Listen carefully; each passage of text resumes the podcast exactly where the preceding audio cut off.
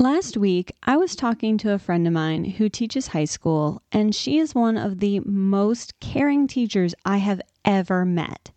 The amount of time that this woman spends worrying about her students and finding ways to meet them where they are is well, it, I mean, honestly, it's almost obsessive. She is an extrovert like I have never known before. And she really is one of those teachers that somehow always finds a way to make a real connection or relationship with all of her students.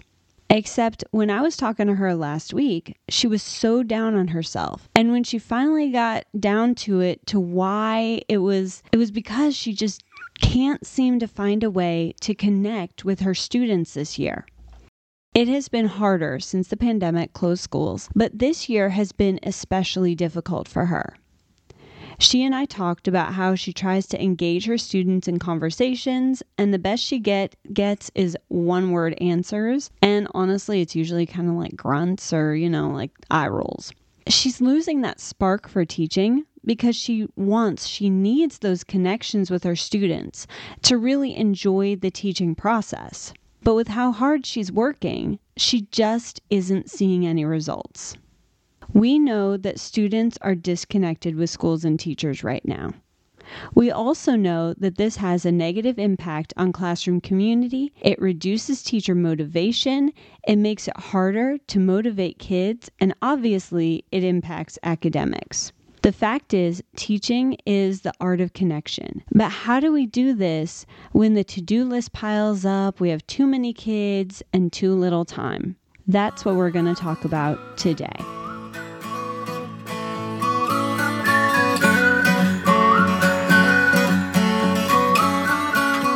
Hi, I'm Jessica Curtis of Reaching Struggling Learners.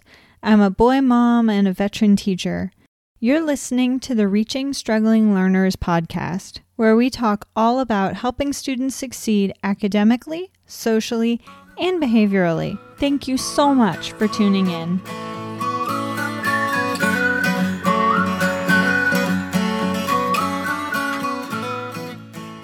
We talk a lot about academics and how important they are. Obviously, it's very important in school, but the fact is, as the very famous TED Talk person says, kids don't learn from teachers that they don't like. All of this boils down to connection. If we don't have connections with the students that we're teaching, we're not going to be able to teach them. Teachers need connections just as much as the students do. And I think a lot of times we forget that. In the intro, I talked about my friend who thrives on the connections that she makes with her students. When those connections are missing, like they are right now, she's really, really struggling to find the motivation to lesson plan as deeply and as thoughtfully as she did last year or in the years past. But that's a two way street. Students that aren't feeling a good connection with their teacher also don't feel motivated to do the work and to work at the highest caliber possible. As schools continue to lose good teachers for many reasons, they're also seeing a drastic increase in behaviors which indicate mental health needs in our students. The fact is that kids need social emotional learning now more than ever before.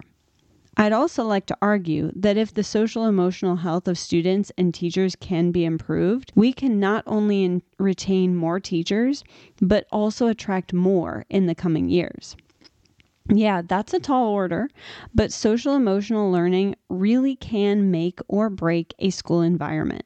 So, today I'm going to share three ways to increase connections through social emotional learning in your classroom or school building. The first way to increase connections is to find something positive to say or talk about every day, especially at the beginning of class. The more personal or relevant you can make it for your students, the better. For example, you could tell a relevant story that happened that was good, like how you loved getting to eat lunch outside when you were a kid. And since it's nice outside, maybe the class could eat outside too.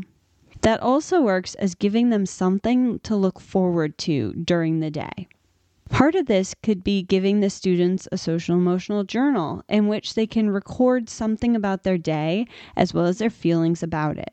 that helps students to connect what is happening in their school lives with positive feelings, helping to reinforce their positive connection with school. I used a journal that included this, as well as a place to put goals for the day and reflect on how the day went. That really helped me as their teacher to understand where my students were, as well as help them to better understand their feelings and what could be triggering different emotions for them. The second way to improve connections is to make connections for the students between the subject or topics and things going on in class and relevant SEL, social emotional learning, lessons as much as possible.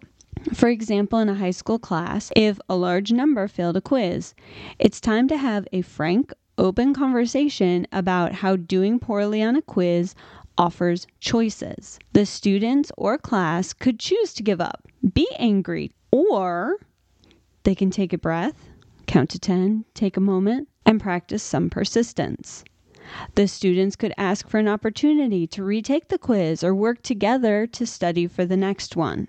Honestly, most of the lessons that I've ended up teaching in school were more about not giving up on important things than really anything else. Yeah, we taught about being kind to others, but the biggest lessons, the ones that were most impactful for the students, mostly revolved around persistence. Those were good opportunities to give the kids tips in how to react to things such as taking deep breaths, counting to 10 before responding, or walking away from something upsetting and coming back to it later. Now, I will say we were always very careful. And when I say we, I mean myself, my aides, my co teachers, whoever I happened to be working with that year at that time. We were always very specific on if there was something upsetting, like you failed a test or something bad happened, you can walk away from it right now but at some point you do have to face that thing. Uh, a friend of mine many years ago said it best, uh,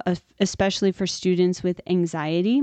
The longer you avoid the monster, the bigger the monster gets. So we always tried to impart to our students that yes, take a breath, walk away from it, but you had to face it. And the sooner you faced it with a calm and just self confident attitude, the smaller that monster would be when you actually had to face it down. So that's just one of the many tips that I have learned over the years to help with these things.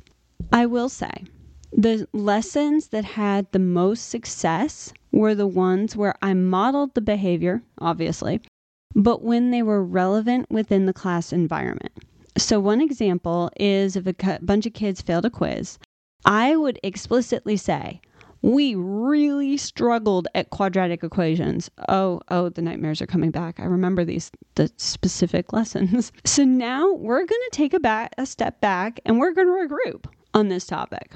And I might also say that I was really disappointed when I was grading the quizzes last night. So I had to take a break from it, and believe me, I did, and come back to grading it the next morning when I'd had some time to think about why the grades turned out the way they did opened the door to so many good, deep discussions with the students about maybe they thought that they understood but they didn't and or maybe they they didn't know how to study. Maybe they didn't know you know how much studying they needed. And that always led into because you know i pushed it that way but how the students could perform better next time. Those kinds of discussions happen pretty regularly, um, sometimes daily, depending on the time of year, in my high school classroom where I worked with students with special needs. I'd also have the students complete an SEL journal daily or weekly, depending on, you know, where my students were at and all that. And they would do goal setting and they would reflect regularly on their performance. That journal really, really helped me when I had that one on one discussions with students. So I knew what the students were trying to accomplish, and I could show them tips and tricks and help them actually track so that they could get to where they wanted to go faster. The third way to foster better connections with students is to use kids' names in positive ways with personal or relevant intention. Obviously, this is way easier in the younger grades or honestly smaller classes. But even in the high school classes where I had I had 37 at one point, I there it was literally standing room only. I had kids sitting on the floor uh, because there were no desks, literally no desks. I aim to use each student's name in a positive way at least two or three times a week. Now, obviously, this didn't count when I, you know, was having those one on one conversations. I tried to make it more spontaneous in the moment. I only counted it as out of the blue or during those larger group discussions. Um, also, hallways. Hallways were a fantastic time to get in some positive stuff going on for the kids. Now, for the kids who drive you to rip your hair out, I mean the kids who are the toughest. I aimed for daily positive name use. And believe me, sometimes I had to get pretty creative. But I realized in my second year of teaching that my tough kids were always the ones in trouble in other classrooms.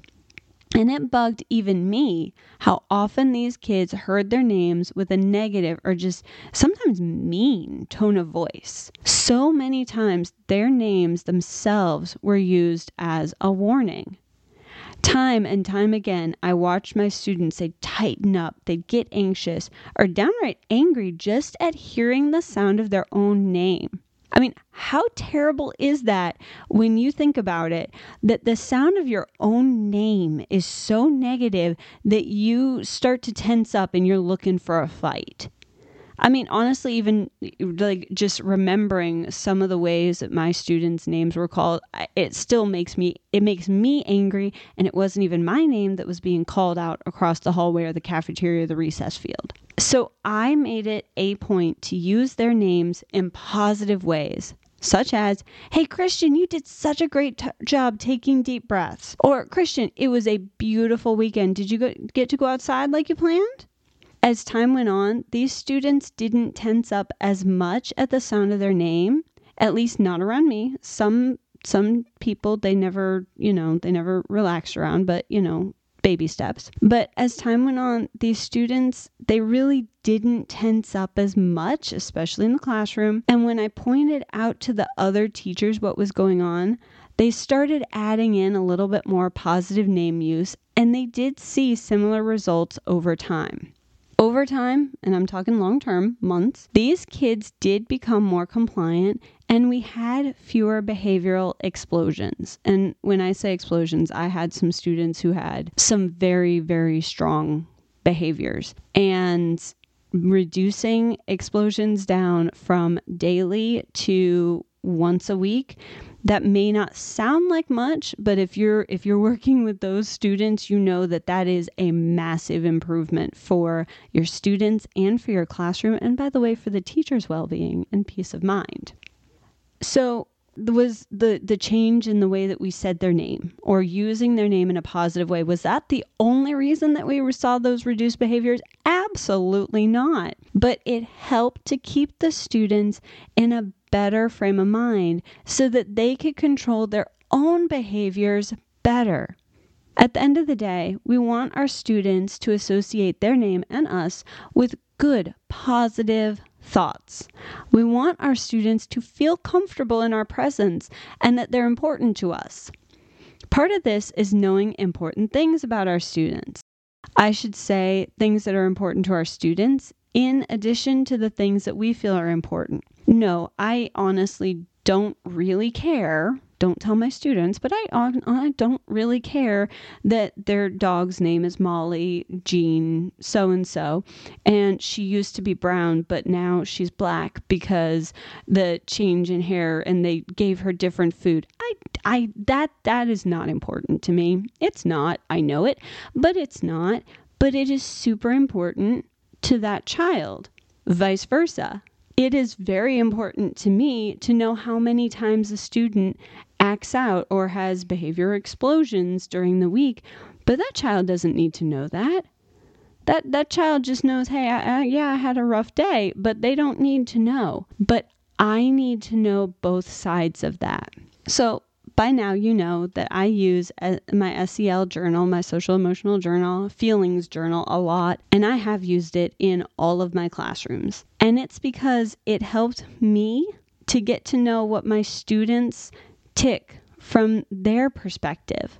It gave us a means of meaningful communication that none of the other students were privy to. It gave me an opportunity an opportunity to have quick, meaningful things that I could share with my students to build a classroom community, as well as topics to be sure to cover in SEL or during class discussions as it came up to help all of my students improve their skills. Honestly, if I were to share one thing that most helped me to be a good teacher to my students, that feelings journal, that SEL journal, would be pretty much tied for first. So, if you want to learn more about it, you can listen to another podcast episode. I'll link it in the show notes, or um, a blog post will be put in there about how I used it in my classroom. So, you can check it out and see. I think I even have some pictures in, in the blog post of how I used it in my classroom uh, for the different grade levels. It's, I think it has 10 different, yeah, 10 different uh, levels. So, you can use it, I did, for anything from kindergarten all the way up through 12th grade. So it's it's really good and I want to encourage you to go check that out. Especially if you're having some trouble with connections in your classroom, or if you're seeing that your students need some help with that social emotional learning, being able to express their emotions in your classroom. Until next time, may your coffee be strong, your students calm, and your environment connected. Bye.